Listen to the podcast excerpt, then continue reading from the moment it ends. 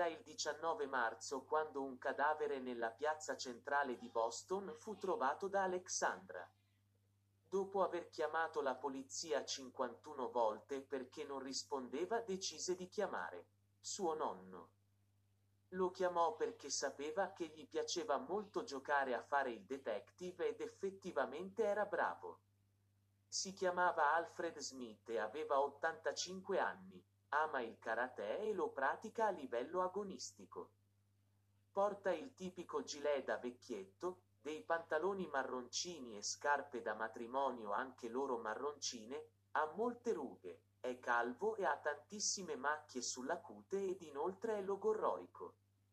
Non sa resistere al gelato al triplo cioccolato con zuccherini. Una volta arrivato, Alfred interrogò i passanti però un tizio lo ha ignorato. Alfred se l'è presa e ha fatto una mossa di karate che lo ha steso. Lo portò dalla polizia e dopo circa due mesi di indagini si scoprì che il colpevole era proprio lui.